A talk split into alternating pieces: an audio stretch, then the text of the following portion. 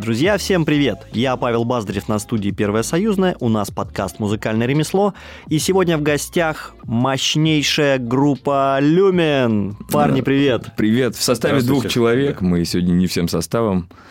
Рустем и Игорь. Ребята, вашей группе уже 25 лет? Да, верно. Я бы никогда не сказал. Мне казалось, Люмен это, ну, там, 5-10 лет. Хотя я слушаю вас уже с 2002 года. Тогда вышло на кассетах еще у нас там. Э, да, вы, вы были резидентами моего Винампа. Помним такую программу, да. Первый вопрос. Русский рок жив или все? Куда он денется? А, а мы тогда кто? Слушайте, я просто сравниваю. Вот я вчера специально смотрел а, «Нашествие» 2004 года, и я настолько ну, радовался, потому что были Би-2, Сплин, Вы, Земфира, Сдоб Шизду, Брейнсторм, все молодые, да, вот, вот прям настолько, столько энергии было молодой, столько всего. Сейчас, мне кажется, то ли я ушел из этого инфополя, то ли все-таки нет вот этих молодых рокеров. Да, есть, есть вы, там все уже повзрослели, а где молодежь? Где вот эти рокеры 25-летние с горящими глазами – они есть или... Э, есть, есть. Они ждут своего часа. Ждут своего часа, когда э, Э, то, что они смогут привнести э, в музыку, оно немножко или немножко отодвинет э, тех, кто там занимает место в первом, во втором, там, в третьем эшелоне. И такие молодые ребята периодически время от времени, когда привносят что-то свое, привносят что-то новое, они становятся заметными, интересными, и за последние там, 5-10 лет Э, такие выстрелы были, потому что появились коллективы, э, которые у всех на слуху, но э, огромное количество этих коллективов, они вот сейчас не, не в России просто оказались. Все уехали. Ну, так не получилось. Все, да. да. Не, многие, многие. Кто, на ваш взгляд, сейчас вот самый такой приметный, заметный на русской рок-сцене из молодых? Ну, сложно сказать. Мне, мне сложно На сказать. самом деле, огромное количество очень талантливых и крутых коллективов, которые находятся, ну, в условном андеграунде. Мы ездим по городам, то, ну, я вообще, как человек, э, увлеченный музыкой, стараюсь отслушивать все, что выходит, там все новинки. Кстати, даже если обратить на эфиры нашего радио, насколько они поменялись, сейчас очень много новых имен, которые вот, даже я не знаю, например, хотя я вроде как типа в, в теме. Это круто, они молодцы, что вливают новую кровь. А, но это опять-таки определенный уровень, а есть э, крутые группы, которым просто еще не выпал шанс, чтобы их кто-то услышал. Ее делают э, музыку на приличном уровне, и, как Тэм сказал, да, просто наступит момент, когда э, выпадет эта возможность себя показать, проявить, и я думаю, что то есть это неизбежно просто, потому что это естественный процесс. Кто-то уходит, кто-то приходит. Но нет ощущения того, что рэперы там сейчас доминируют а, на был такой сцене. момент, э, ну, вот, не так давно, но сейчас э, все вообще смешалось, потому что куча исполнителей, и когда спрашивают, что это там за стиль, да, какая-то музыка, многие не могут ответить, потому что это гибрид всего. Э, и сейчас ребята, которые многие, там, не знаю, там, «Три дня дождя», «Мука», там, это смесь рока, рэпа, там, поп-музыки, всего электронной. Это, ну, сложно сказать, что больше. У нас, например, есть э, наш э, друг, музыкант из Уфы, Кур-92 Костя. Он, э, все его знают как хип-хоп исполнителя, но человек изначально начинал в хардкор-группе. Да, тот же Моргенштерн когда-то играл там то в рок-группе. Да, рок-группе. панк-группа была. Да, и на самом деле... Моргенштерн в панк-группе играл? Да.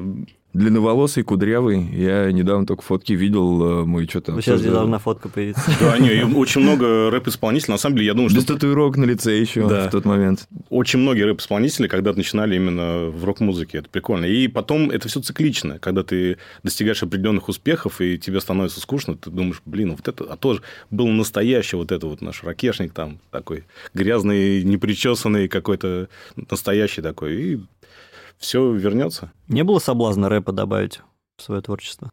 А Он у нас так или иначе Всегда всегда был, да. присутствовал, потому что у нас есть песни, в которых речитатив – это ну, некая важная составляющая, и таких песен э, в творчестве достаточно много, причем песен, э, которые э, нашими слушателями любимы. То есть э, «Не спеши», э, «Государство», э, из э, песен э, чуть новее электричество песня во многом держится на речитативе, поэтому это то, что всегда было нам близко. Мы э, вот со времен э, собственной юности смотрели на э, хорошие примеры того, как э, смешивали э, это любимые нами артисты, Linkin Park, Limp Bizkit, Да. где все Rage это... Rage- а- Обязательно, конечно. Э, Где, где все это взаимосвязано, поэтому для нас э, вот эта граница, она проходит не столько по технической стороне, э, там э, есть речитатив, нет речитатива, там есть тяжелые гитары, нет тяжелой, а по э, некому миру ощущению, потому что э, на мой взгляд, мне так кажется, что вот там в, в- в рок-музыке, там и в хип-хоп музыке, там все-таки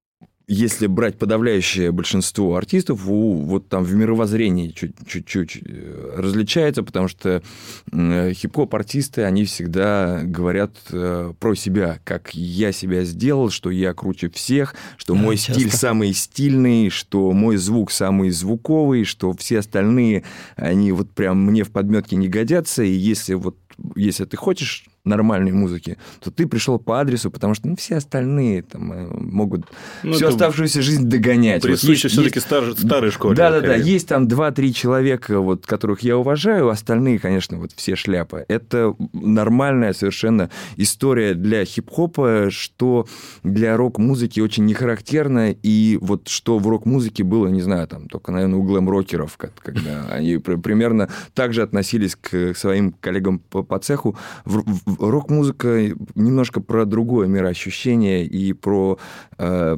ощущение себя вот в, в музыке. Поэтому для меня вот это вот это скорее вопросы идеологические, нежели как- каких-то уже там творческих проявлений. Ну, то есть вы готовы, да, добавлять речитатив, просто без э, уклона в сторону самовосхваления. Э, Да, да. Я услышал, что вас сильно вдохновляли Park, Limp Bizkit, Rage Against the Machine. Кто еще? Э, Это, скажем так, иностранный сегмент, но здесь у каждого участника коллектива будет свой собственный список важный. Если продолжать э, список э, артистов иностранных, то там лично для меня это еще, безусловно, там Beatles, Doors, э, э, Nirvana. Э, Это очень важные для меня коллективы, Гораздо позже я для себя открыл и Led Zeppelin, и Боба Дилана, и вот там совсем корни-корни. И это вот, ну, то, что касается иностранной музыки, русский рок, русская музыка, там, ну, долго рассказывать, перечисляя практически, практически всех, потому что для меня вообще, в принципе, вот эта вот дорога ро- в рок-музыку, она началась э, с меломании, с собирательства кассет, которых Кто для было- тебя главный русский рокер? Нет, Та- так, так, так, чтобы сказать, что кто-то на меня повлиял больше других, я не могу, потому что это будет э, неправдой. Потому что были этапы в жизни, когда вот я очень сильно концентрировался, допустим, там, на творчестве группы кино и альбом за альбомом переслушивал все. Потом внезапно для себя а, открыл музыку тяжелее и слушал там а, а, Алису и Арию. А потом а, открыл для себя абсолютно другой там андеграундный мир и на много лет с головой ушел там в гражданскую оборону и Янку Дягилеву. А, И, а То есть потом... гражданская оборона была уже после Арии и. Да, да, я, я, я гражданскую оборону для себя достаточно поздно э, осознал и открыл, и это было прям ну, Круто. на разрыв. Игорь, У меня все проще. Я в 10 лет услышал группу кино, мне снесло крышу абсолютно. И, кстати, вот э, в 23-м году мне исполнилась одна из мечт, которые были вообще по жизни. Я пришел в гримерку группы кино, к сожалению, уже, сами понимаете, да, без Виктора Робертовича и без э, Густава. А, и сказал мужчинам, я говорю, вы знаете, вот вкратце, мой музыкальный путь, там, 25 лет за одно предложение. Я говорю, в 10 лет услышал группу кино, захотел научиться играть на гитаре, начал учиться, в 12 лет, там, в 12-13 понял, что надо собирать в группу. В 14 лет, по-моему, уже первый, когда мне было 14 лет, мы первый концерт играли. И они говорят, мужчины, и во всем виноваты мы. Я, я говорю, да, спасибо вам огромное. И для меня, конечно, да, Каспарян лучший гитарист. И, ну, это просто человек, который там мне целый мир открыл, хотя он сам об этом, конечно, не знал. Вот, и самая любимая группа была. Потом вот через кино я уже начал слушать все остальное. Слушайте, 25 лет вы создали группу в 98 году. В 98 году мы сыграли концерт под названием, до этого еще пару лет... Э, больше. Больше, да. Больше. Ну, то есть, были сначала какие-то просто... Мы в подъезде играли. Это серебряная свадьба у вас уже будет. В подъезде играли, то есть... Э, мы с Дэном... Изначально он играл тоже на гитаре или там на шейкере, потом вот тем, и у нас не было еще никаких названий всех остальных участников. Э, изначально мы, понятно, что играли кавера, Потом, когда с Тэмом познакомились, поняли, что хотим придумать свое. И у нас был такой там этап, когда мы там за один вечер могли придумать там пять песен. Но на следующий день не могли вспомнить ни одной. Он очень классную фразу у Битлов да, запомнил, что если ты на следующий день не можешь вспомнить песню, значит, она ну, не стоящая. Вот, и, как обычно, были какие-то тусовки, мы с Тэмом запирались э, в другой комнате соседней и сидели там просто подряд, там, 4, 5, 6 песен. Ну, что-то я помню даже. Я помню, первую песню мы придумали на детской площадке на качельках. Ну, было лето, по-моему. Мы там, э, мы там э, от жары устали и пошли как раз в, в подъезд, причем не в твой, а в какой-то из, из соседних, и там на лесенке ее уже репетировали.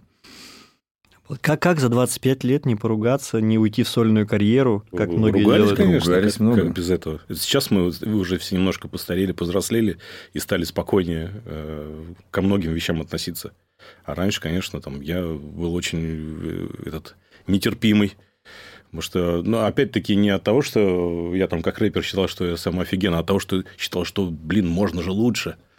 Ну, у нас у всех было представление, как лучше, из-за этого как бы вот мы здесь часто не сходились.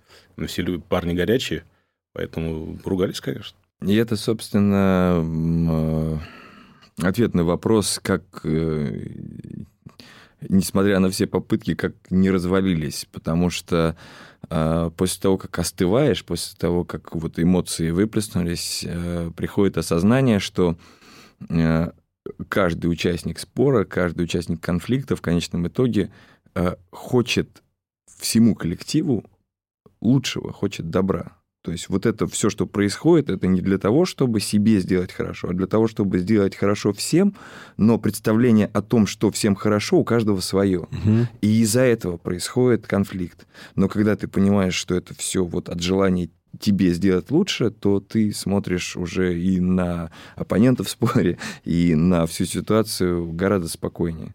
Просто, это... ну, вот просто есть ощущение, блин, ну, ну вот, вот он, же, он же хочет сделать ерунду, ну почему он не понимает этого? И ты понимаешь, что человек взаимно думает о тебе сейчас то же самое.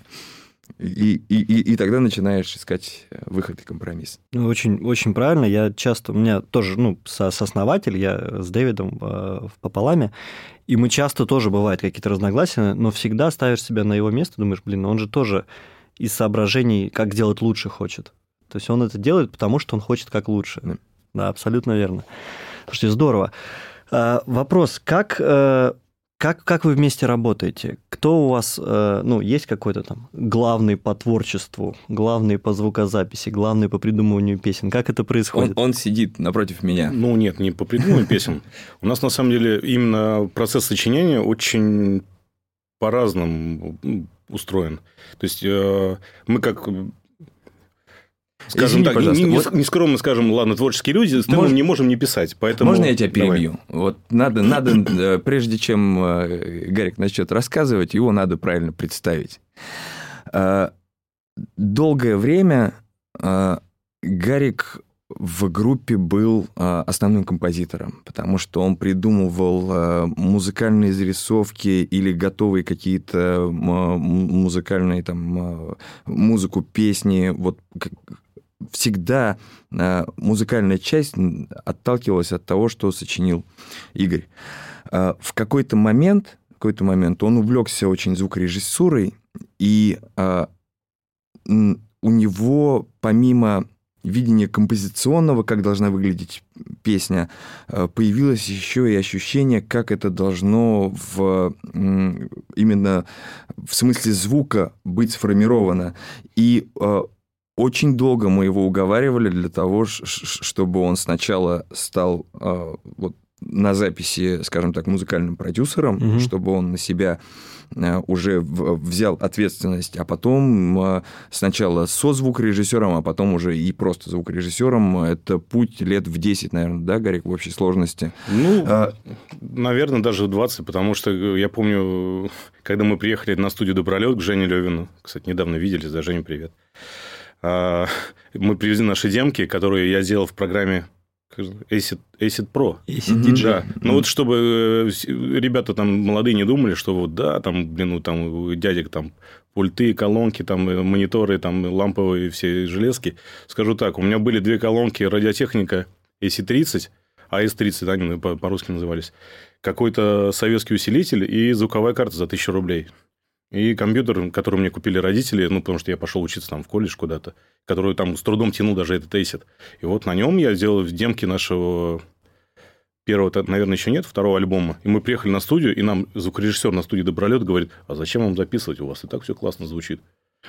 Для меня это лучший, лучший комплимент, да. Ну, я, конечно, старался, как бы, да. Но сами понимаете, что можно услышать там, ну, в домашних условиях. У меня комната была, наверное, метров 7 квадратов, может быть, меньше, 6,5, по-моему, ну, прям очень маленькая. Вот, комнаты, там, вот, ты где спишь, у тебя стол, э, колонки и компьютер, все.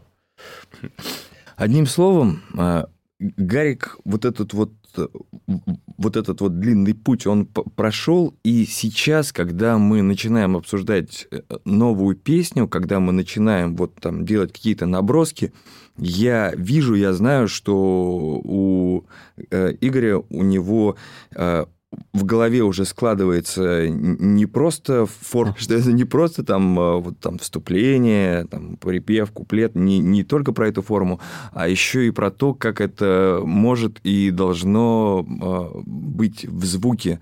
И он технической частью вопроса, именно звукорежиссерской, увлечен настолько, что вот я со многими людьми знаком, я э, вижу, я знаю, что некоторые люди, которые там себя ну, называют звукорежиссерами и, и работают звукорежиссерами, они не настолько заняты самообразованием в этой сфере, насколько Игорь, поэтому э, все, что он сейчас будет э, скромничать, на, на все это не обращайте внимания. Ну, э... Это потрясающий звукорежиссер, музыкальный продюсер, композитор, э, гитарист и э, огромный фанат своего дела. Я очень счастлив, что э, мы участники одного коллектива, и когда-то нас судьба свела. Точно, ну, я краем глаза увидел вашу студию и понял, что не вовлеченный, не увлеченный человек такую студию не построит. Там все очень основательно. Да. Расскажите о студии Люмен в Уфе. Как она родилась и что там есть вообще? Потому что многим интересно, да, как, как создаются студии. Э, расскажите ваш опыт. Ну, это тоже достаточно длинный путь. Мы 10 лет э, сидели, репетировали и записывали альбомы в одной комнате площадью 20 квадратных метров. А, Меньше, чем здесь мы сейчас сидим. Да, значительно. И в этой комнате, ну, то есть мы и репетировали, придумывали, там записывали. Вот, и в какой-то момент э, появилась там возможность расширения. Ну, если, если в двух словах, э, а, у меня родители э, с, с момента, как там страна начала переходить от социализма к капитализму, именно вот с самых первых дней э, поверили, значит, э, тому, к чему призывала на тот момент все еще коммунистическая в названии, но уже капиталистическая, по сути, партия Советского Союза, и вот в этот весь рынок, во всю эту торговлю ринулись с головой, тем более, что в этой торговле они, вот, там, мама с 14 лет. Чтобы было понятно, с 88 года э, предприятия, которые они организовали, они платят налоги. То есть в то время, когда еще... То есть у тебя родители предприниматели с 88 -го года? Да. В то время, когда еще существовал Советский Союз, вот там угу. появились, появились новые лозунги перестройки, там а, аренда, самоокупаемость, и вот так. вот эта вот аренда, она как раз и подразумевала, что ты часть... Э, в общем, ты сын обеспеченных родителей ни, никогда бы не стал жаловаться, но если вы представляете там какую-то жизнь олигархов, то нет, совсем нет. И когда мы остались без э, репетиционной базы, без э, возможности мы репетировали в школе.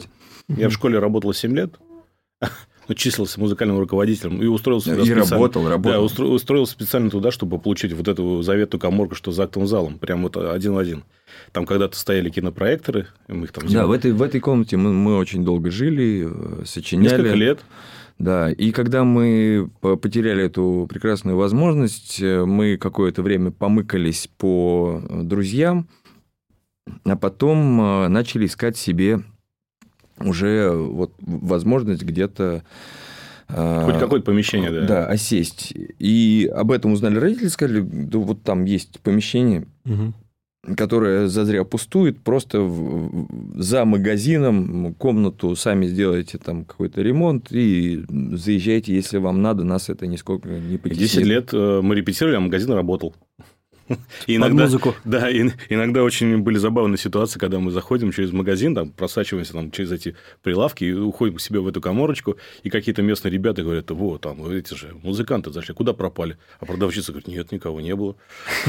Они, в общем, удивлялись, такие думали, так, может быть, что-то Так, в общем, ладно, 10 лет э, в магазине репетировали. А потом э, наступил э, момент расширения крупных сетей, когда вот эта вся торговля, она потеряла потеряла рентабельность абсолютно, и этот магазин, он стал совершенно не нужен, и родители приняли решение э, это дело свернуть, и мы попросили все помещение тогда себе в пользование и именно... Это уже было помещение твоих родителей? Э, там как раз так совпало, что э, долгое время там была аренда, а в тот момент э, разрешили его приватизировать. И вот... Ну, в общем, да, выкупили помещение. Да. Но не, не очень большое. То есть вся студия, то есть все вместе, наверное, там метров 80, может быть. Наверное, где-то так. Около 80. У нас самый главный вопрос был, э, то есть всегда мечтали там о большой акустической комнате с высокими потолками, вот сказать, высокие потолки здесь. 3,20. Да. По ощущениям больше. Вот, ну, прикольно, когда 4 там может и быть, больше метров, 350, да. да. Вот мы, конечно, мечтали о такой комнате, и изначально был план, что вот в той коморочке, где мы сидели, там сделать контрольную, затащить туда все оборудование, просто никто не думал, что оно так разрастется потом со временем. Вот. А в большой комнате сделать акустическую, где мы будем репетировать, где будем все записывать. Угу. Долго думали, и потом э, пришли все-таки к мнению, что я вот то, что рассказывал, мы прикинули, что именно на процесс записи уходит э, там, от 15 до 20 процентов всего продакшена. Ну, когда ты занимаешься там, композицией, альбомом, там, EP, неважно чем. А все остальное – это сведение, это там монтаж, э, ну, все что угодно. Потом мастеринг, э, достаточно длительный процесс, да. И вопрос, угу. сколько ты миксов делаешь. То есть, когда вот я... Понятно, что... На... То есть, все... ты сам все сводишь? Да. Мастеришь все сам? Записываю, свожу и мастерю, да. И, конечно, а, скажем так, все работы, которые я берусь, ну, э, помимо нашего коллектива сводить, я всегда стараюсь сделать как э, себе. То есть, у меня вот такой подход, что если я вписался в эту историю, я всегда буду стараться выжить максимум. Но есть ряд определенных причин, там, опыт музыкантов, да, какой-то там, не знаю, инструменты, которые... Хотя я всегда тоже стараюсь там, ну, просто так вот возьмите гитару, запишите хорошо. Вот. Э, но все равно есть определенные ограничения. Когда э, я свожу на наши треки – Во-первых, все парни очень наслушанные. Понятно, что и слышат там уже какие-то малейшие нюансы. То есть у меня в среднем выходит, наверное, на песню там от там, 15 до 20 миксов ну, на каждый трек. Это вот таких уже, которые рабочих. Это вот про разговор, что 12 лучших осталось вариантов, из да. них надо отбирать. Если у тебя... То есть, ну, на каждую песню да. 20 миксов? Ну, примерно, да. 20 э, миксов э, не с нуля, а вот э, Гарик постепенно, сначала постепенно у тебя должен быть хороший рабочий микс. Ага. Нащупывает... Когда есть рабочий микс, мы от него начинаем отталкиваться, и парни говорят все свои угу. пожелания. Как бы. Я сам слышу. У меня, на самом деле, а, то, что ты им рассказывал, правда, у меня сначала в голове есть какое-то определенное представление, то есть я аранжировки также придумываю, а потом я пытаюсь уже физически все под это вот, ну, подогнать. И вот это достаточно сложно сделать, потому что все-таки не хватает образования, не хватает опыта. А Уфа не сильно большой город, хотя мы его очень любим. И у нас звукорежиссеров на весь город. Тех, кто реально вот увлечен и этим занимается. Там на одной руке пальцы закончатся. Ну, может, ладно, там еще пару человек. Поэтому достаточно долго. Я знаю, что есть люди, которые там условно там 1, 2, 3 микса сделали, у них все уже хорошо. Как бы. Ну, это круто. Молодцы ребята. И сейчас, кстати, в России очень приличный уровень э, сведения и записи. То есть, очень есть крутые мастеринг-студии. Это радует, что индустрия это развивается. Вот. И, соответственно, если на альбоме у нас условно там 12-15 там, композиций, а у нас был двойник как двойник, э, на котором сколько песен? 20. 20, 20. Да, 20 песен, да. И, соответственно, там за 300, по-моему, там миксов с чем-то перевалило. Вот, ну, тут главное хронологию. У тебя циферки, версии, даты, там все остальное. Вот, ну, это интересно. Расскажите про студию, что за оборудование у вас? Как я сказал уже, да, мы большую комнату все-таки оборудовали под э, контрольную, и студия как такой живой организм. А, вот то, что ты рассказывал, то, что...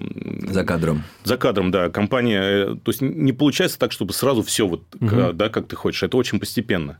То есть у нас была комната, мы там сделали... А, во-первых, мы делали проект. Я сам э, делал проект, считал. Опять-таки, у меня не хватало опыта и знаний. Я советовался с Владом Саватеевым и с Мишей Кузьмичевым. Это вот наши два звукорежиссера, с которыми мы работаем там много лет уже. Да, чтобы и понимали, у нас концерт э, «Люмен» сегодня, и как раз уже часть ребят уехали на площадку, готовятся к саундчеку, и я вот ребят задерживаю. Нет, нам по кайфу. Вот, мы э, считали, делали проект, и как в любой комнате есть э, проблемные частоты, так называемые моды, и мы думали, как их победить.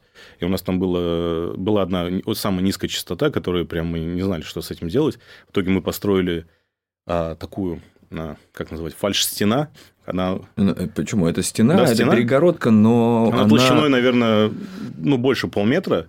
Угу. А внутри жесткая конструкция, ну, типа, как, а, то есть принцип... Каркас. Как, да, как американцы строят дома, это каркасная угу. технология. Вот, и внутри очень массивные доски так висят на подвесах э, верным вариантом. Вот, и после каждого этапа мы делали замеры. Ставим микрофон, меряем, измеряем, смотрим, что происходит. Вот как бы так. Потому что просто там собрать диффузор и, ну, то есть, даже диффузор, мы сколько собирали его? У нас есть диффузор, он весит тонны полторы, по-моему. Ну, один его мы пилили месяц и собирали. Появился проект, э, начало акустического оформления, э, были мониторы определенные, мы сами, как обычно, то есть, чтобы вы понимали, студию, э, мы все работы, кроме электрики и кафеля, по-моему. Причем электрики в, в, то, в, в той части, где нужно было ну, зайти щитом, в щитки, да. да. да. Все остальное мы сделали сами. Про кондуктор сегодня ты рассказывал. Я для того, чтобы пилить деревяшечки на студии, собрал кондуктор, и мы там дисковой пилой доски, короче, прямо на месте. Все своими руками. Да, вот да. прям так все. Ну, у нас нормально, руки всех заточены, поэтому в этом моменте на секунду буквально перебью Гарика для того, чтобы было понятно, э, что такое правильно подготовленное акустическое помещение. У меня э, вот были какие-то бытовые компьютерные колоночки – такие а, очень неплохие, просто из МТФ корпус, ну, какие-то ага. вот совсем недорогие. Вот ну, какой-то просто, Свен да, или микролаб, да, такое там. Вот да, в да, компьютерный да. магазин прийти, вот среднего размера колоночки. Мы, мы, когда собрали комнату и принесли туда эти колонки и включили на них музыку, когда они зазвучали так, вот если глаза закрыть, что это вот, ну, прям какая-то хай-фай или хай-энд техника, потому что внезапно на них очень много всего э, расслышалось, раскрылось, вот тогда стало понятно, что такое предварительная подготовка помещения. Я всегда я, слышу, я... когда человек из хорошей комнаты звонит по телефону, Я такой, слушай, ты, ты точно в телефон говоришь? Не, не специальный микрофон? Нет, нет, телефон просто со студии. Все понятно сразу. Да, люб, любой инструмент Я видел у вас ролик, ролик, кстати, да, там э, парень в микрофон, да, подготовленный комната, не, не подготовленная да, да, комната, да. прикольно очень. Слушайте, ну да, в общем, э, сделали хорошее помещение. Сколько денег ушло? Ты знаешь, по деньгам все очень скромно, потому что мы все делали сами. Мы, мы купили дерево, купили э, Минвату, проект делали сами, каркас собирали сами, поэтому у нас там... На... От того, что за работу не платили, то есть это стоимость э, стройматериалов. На тот момент мы стройматериалов э, за два года, мне кажется, купили ну, тысяч на 400, наверное, 500. Наверное, так где-то, да. Потому что ту же вату, например, мы привезли, у нас, по-моему, фура целая приехала, привезла базальтовую вату. У нас в Башкирии есть завод, нашли, как, как обычно, каких-то ребят, друзей, знакомых, у которых кто-то там работает, он сделал оптовую цену. В общем, на, на всем, где можно было сэкономить в разумных пределах. Так, ну, в общем, 500 тысяч на материалы на студию.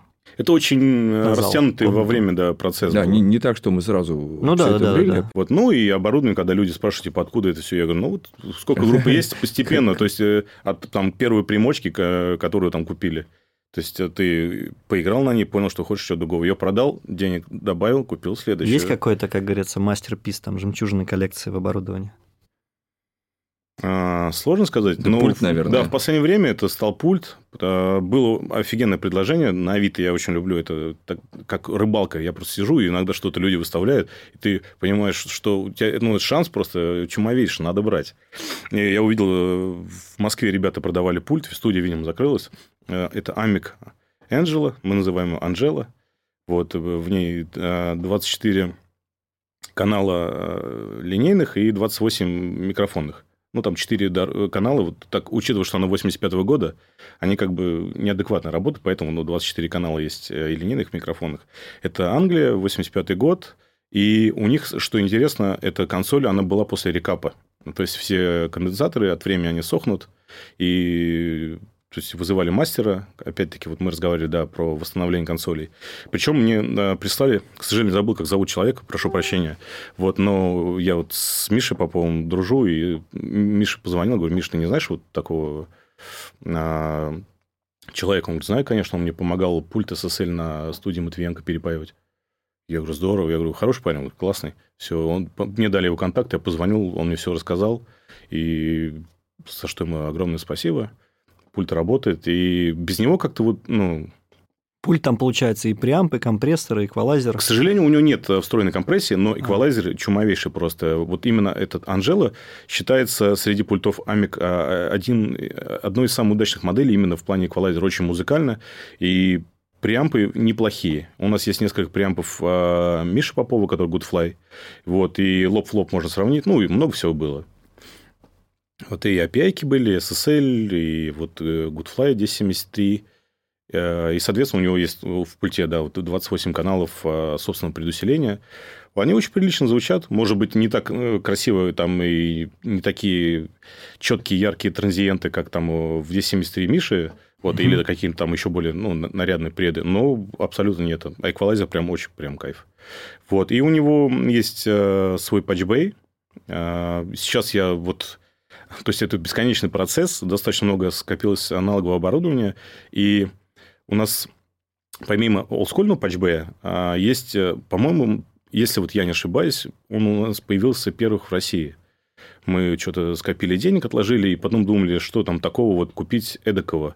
А, что и... нам поможет, да. что студию вперед продвинет. По-моему, это Миша дал наводку. Это компания Flock Audio.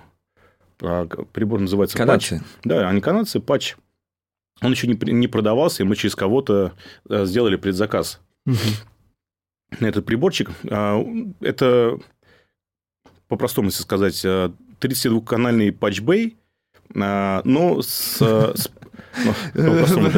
ну, как вам сказать, да, это, коммутатор, в который ты можешь завести, у тебя 32 входа, 32 выхода, и у него есть э, USB подсоединение к компьютеру, и ты можешь вот эти свои конфигурации приборчиков ну, это как сохранять. Данте, а а? Как Данте, когда да, микрофон на беспроводной системе по Данте нет, соединяют, это, нет, и потом он аналоговый ты можешь коммутацию просто да, настроить. Он, он аналоговый полностью, у него все там на реле устроено, ага. а это просто цифровое управление. Сейчас, на самом деле, очень популярная тема. Почему-то поляки вот сейчас э, впереди всех Есть э, несколько компаний, которые делают именно аналоговые приборы. А, то есть он аналоговый, но Да, с цифровым с управлением. управлением. Да, да. то есть там, там суть какая? Вот если у тебя есть 10 приборов, ты можешь эти 10 приборов, э, не вставая, не занимаясь перетыкиванием Ага. всех этих Они у проводов, тебя все заведены ты, в него ты- уже, ты да. можешь эти 10 приборов друг Удобно, в друга да. послать так, как тебе надо, запомнить эту конфигурацию э, и потом к ней вернуться вот просто... Сохранил н- пресетик, да, загрузил, вот да, всё. загрузил Да, пресетик, кайф. и у тебя вот в той последовательности будут приборы, которые тебе удобны. То есть Это ты пишешь вокал, у тебя, например, экономия там времени. вот такой пред, потом там 11.76, потом что-то еще какой-нибудь там ну еще. да, настроил на этого вокалиста вот Да. такую как бы цепочку. И очень удобно быстро переключаться. Но он нам стал мал, потому что приборов стало больше. И по- помимо этого сейчас есть еще вот этот олдскульный патчбэй, который с проводочком, как барышня, соедините такой вот. Вот эти, ну, бентомы такие. Да, те, да. кто знает, они поймут.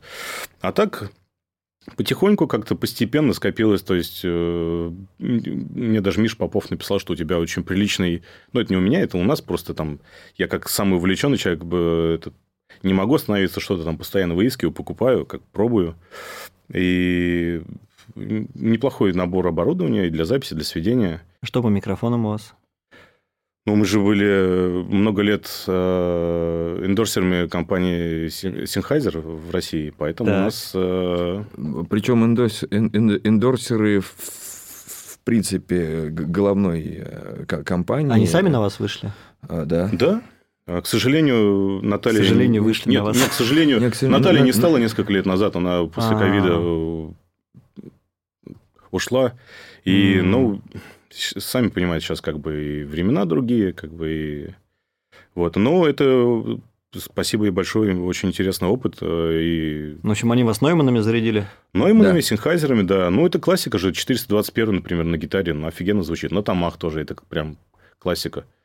Вот, и от- после этого... То есть, изначально у нас там были какие-то, то есть, джентльменский набор там какой-то минимальный, а потом, да, появились Нойманы, Синхайзеры. Интересно было посравнивать, послушать. Какой любимый микрофон вокальный? Ну, на сегодняшний момент у нас стоит Родиум 87-й. Это они сделали ограниченную серию Да. Родиум покрытие, да. Но это прям не классический 87-й, понятно, что Но он как до бы, хрена да. стоил. Ну, да. Вот. э, Ну, на самом деле, нам э, всегда было интересно сравнивать э, вот лоб в лоб. То есть, у нас, когда а, приятель наш, э, Азат, купил себе Мишин э, 47-й, вот, он нам принес на студию. Good Fly. Goodfly, да, Goodfly. Вот. И, соответственно, у нас Миша еще купил, да, Simple Way. То есть, Мгм. и все то есть, новинки, которые появляются, очень интересно. Ты ну, отмечаешь там, здесь это прикольно, здесь это прикольно. Но вообще, надо сказать, самое главное, надо понимать, под кого ты подбираешь микрофон. Потому что, э, что одному офигенно, другому вообще не катит. Потому что у каждого вокалиста там свой тембр, свои какие-то фишки, да, свои особенности. И просто купить микрофон, потому что он дорогой и красивый, то есть это ну, неверно. Потому что бывает в, в моделях одной и той же компании может быть гораздо более дешевая модель, которая тебе прям У нас очень подходит. такое бывает. Это, ну, потому что э, я всем говорю, у меня люди спрашивают, типа, а что у тебя вот этот за усилитель? Там непонятные слова какие-то написаны, а здесь вообще ничего не написано. А я говорю, вы знаете, я в какой-то момент понял, что я хочу купить звук, а не бренд. Мне бренд как бы ну, не очень интересен. Если это в конечном итоге не приводит к результату, то есть есть э, какие-то прям андеграундные там люди, которые делают классные штуки, там примочки, усилители, предусилители, там с микрофонами сложнее, да. Тут как бы, ну, Мы, мы сегодня посмотрели да, на да, это цеха. Это... э, сложнейший цикл производства, как бы, особенно если это не, Мое там, не, почтение. не, не штучное, да, что-то.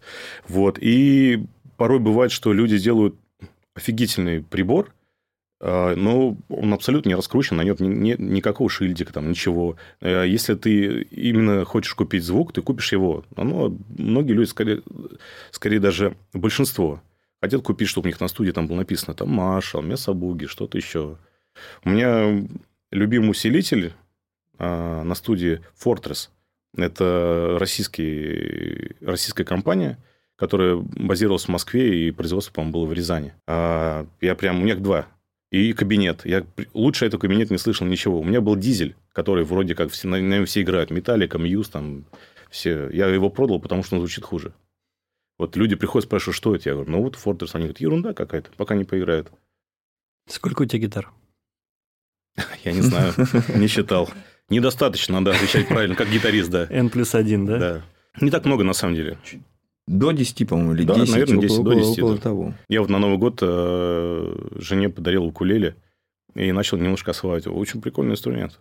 И почему-то раньше так, ну, руки не доходили, совершенно по-другому и придумываться по-другому.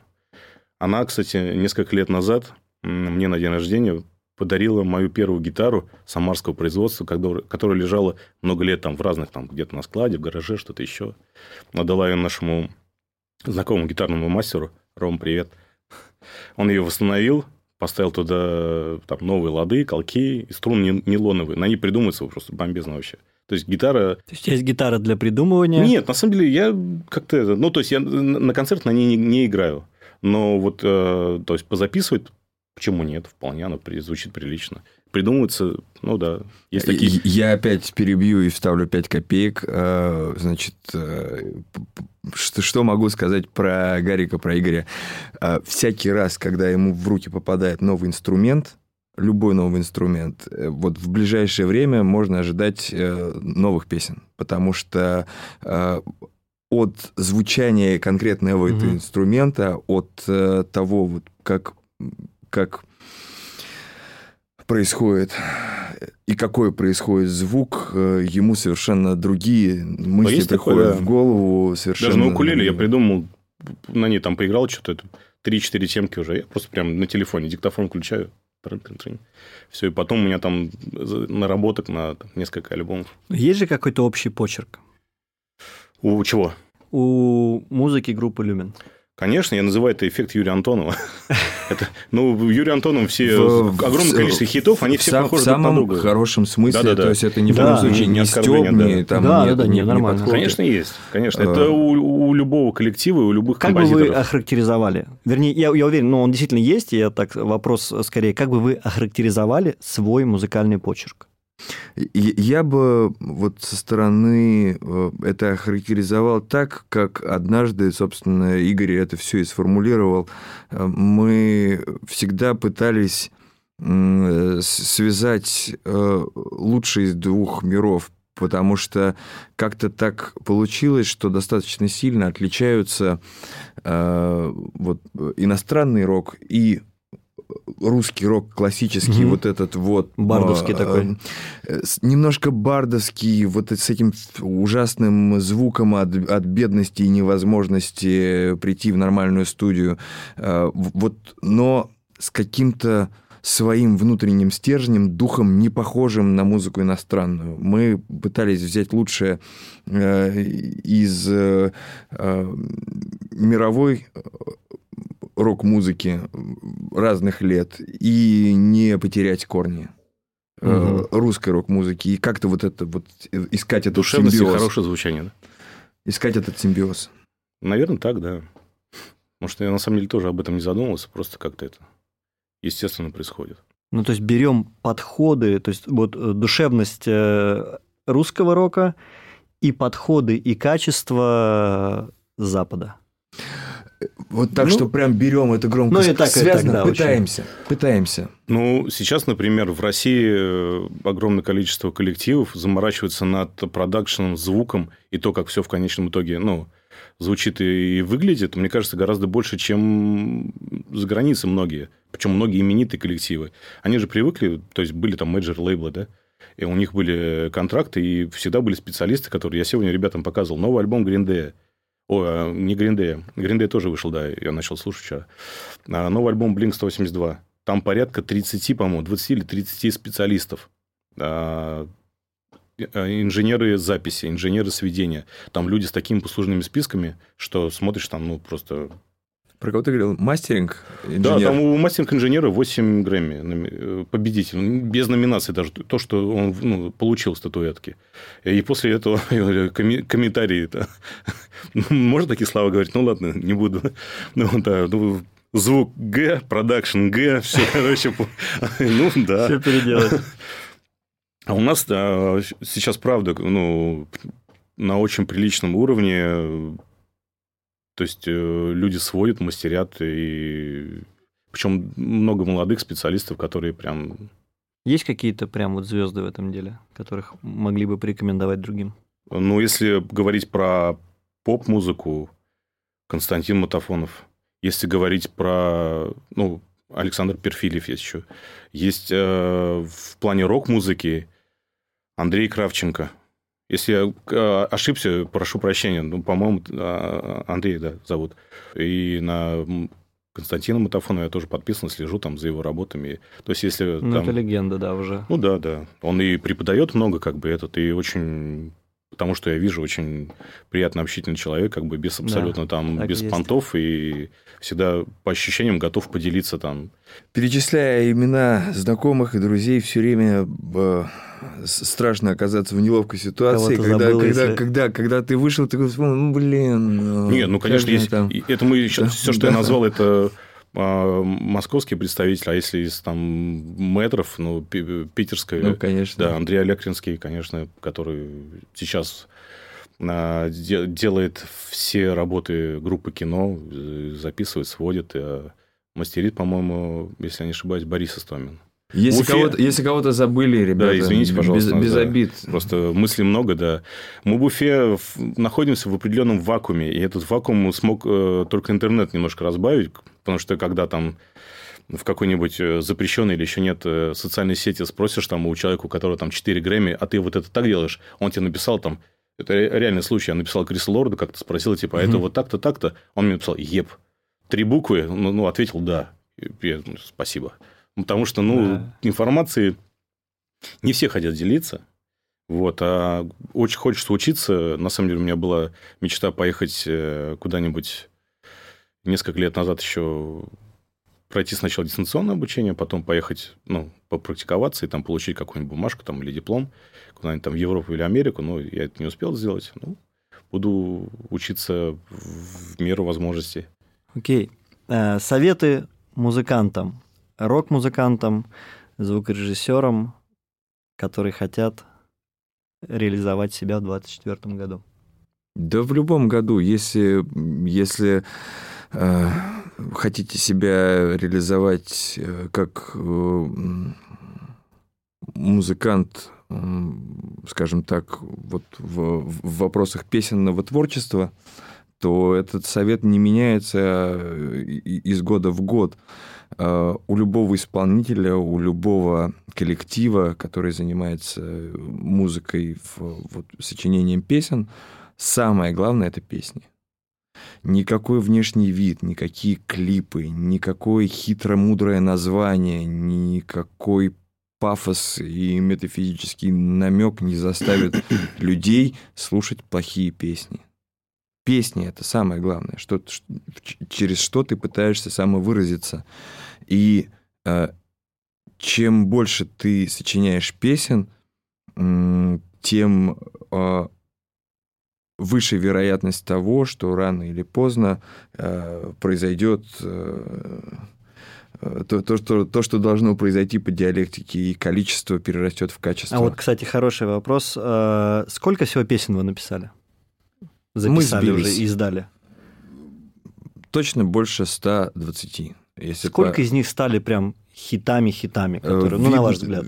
На, на наш взгляд, не, не, здесь сложно судить, потому что вот э, такие песни, э, по, которым э, человек, э, который абсолютно не знает ни группу, ничего, вот ты ему говоришь, а, эту песню они написали. Вот таких песен, я думаю, что у нас ну, штук пять. 120 ну, записано, ну, это то, что записано, сколько мы отсели на уровне демок, сколько просто канули, даже не дойдя до демок.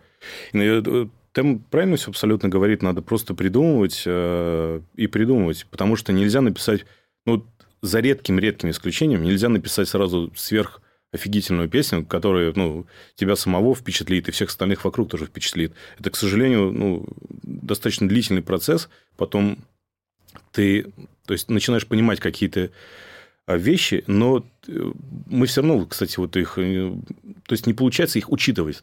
То есть, э, мы никогда не придумали с темом, а давай вот сделаем вот такую песню, вот, чтобы вот так на нее люди реагировали. Это какой-то естественный процесс, он а, пишет э, стихи, тексты, пишет музыку тоже. Вот он, кстати, прибеднялся, что, что в основном я там все придумал. Есть очень крутые песни у нас, изначально его идеи.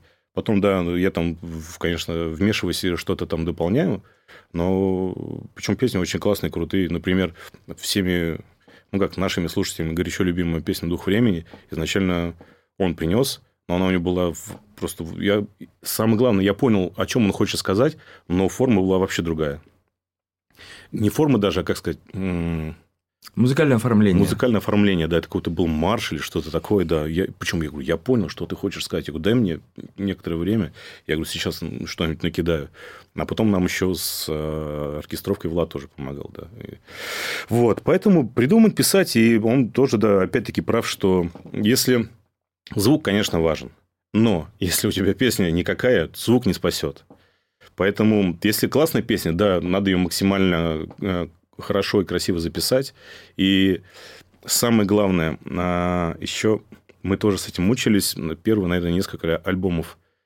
Это штука, которая приходит с опытом, когда особенно молодые музыканты исполняют песни на концерте или просто ну там без микрофона и вот этого слова там ну, поехали запись угу. вот э, абсолютно другая подача энергетическая а, то есть э, большинство молодых музыкантов очень сильно, и также мы, я с этим очень долго мучился и а, постепенно это преодолел, только от того, что у Влада на студии я участвовал во всех проектах, которые только мог. Он меня, ну, насколько там возможно было, приглашал как гитариста. И ты записываешься, записываешься, записываешься, появляется определенный опыт, и ты mm-hmm. перестаешь бояться а, вот этой красной кнопки, слова там «поехали записи» и прочее. Вот это опыт. Опыт. Сейчас, конечно, немножко проще, потому что можно купить какой-то там самый простой микрофон, э, там какую-то, ну, не знаю, звуковую карту, там наушники, и дома это делать. Если ты а, у тебя получится это освоить, это огромный плюс. Потому что многих музыкантов слушаешь вживую и говоришь, блин, это классно, это офигенно, и ты прям есть энергия. А потом а, слушаешь студийные записи, что говорить, ладно, а где мы? Группа Мьюз, послушайте первые два альбома. И посмотрите живые шоу. Вживую это было просто там на разрыв. А в студии это было как-то такие, ну, очень Бывает скром... наоборот. Очень скромно, скромно. Да. да, бывает наоборот, очень скованно, как-то скромно и абсолютно не впечатляюще было. Но потом Понятно, что это тоже опыт, да. Пишите вообще все, особенно на репетициях, на телефоны, на диктофоны, на магнитофоны, вот на, на любое записывающее устройство. Э, даже, даже если у вас там баланс инструментов более-менее, ну как-нибудь так, там что-то торчит, что-то не торчит, будет слышно все заминочки, все это самое. А самое главное – ты сможешь по-другому оценить собственное творчество. Потому да, что когда ты в процессе, тебе кажется, блин, так офигенно. Э, про проходит две недели, ты переслушиваешь записи и думаешь, блин, ребят, мы же тут вообще как бы и с темпом ошиблись, и вот эта часть, она вообще лишняя. А вот здесь Тональность вот, неудобная. Да, да, вступление, вступление затянуто, вот здесь ритм вообще не тот, и ты начинаешь слышать именно как слушатель все свои ошибки, которые пока ты в процессе, пока тебе угу. классно, ты не замечаешь. Для барабанщика, кстати, есть тоже отличное упражнение. Ставишь в комнате один микрофон и играешь. И слушаешь потом, что у тебя громко, что у тебя тихо. То есть, когда все привыкли, что у тебя на барабанах стоит там 12, 15, там 20 микрофонов, кто сколько ставит. И да, типа тут прибери. Можно валить. Да, да, да, тут, тут прибери, тут что-то еще. Один микрофон в комнате, ты услышишь, что, ну, то есть, валит у тебя там хэт или Издалека не валит. просто румовый микрофон. Да, да, да, просто поставил здесь и сидишь, играешь. И понятно будет, что у тебя громко, что тихо. Насколько ты там в железо вкладываешься или наоборот, не дожимаешь. И там гладишь по малому или лишнего стараешься. Но это для барабанщиков. А так, да, всем надо писать, конечно.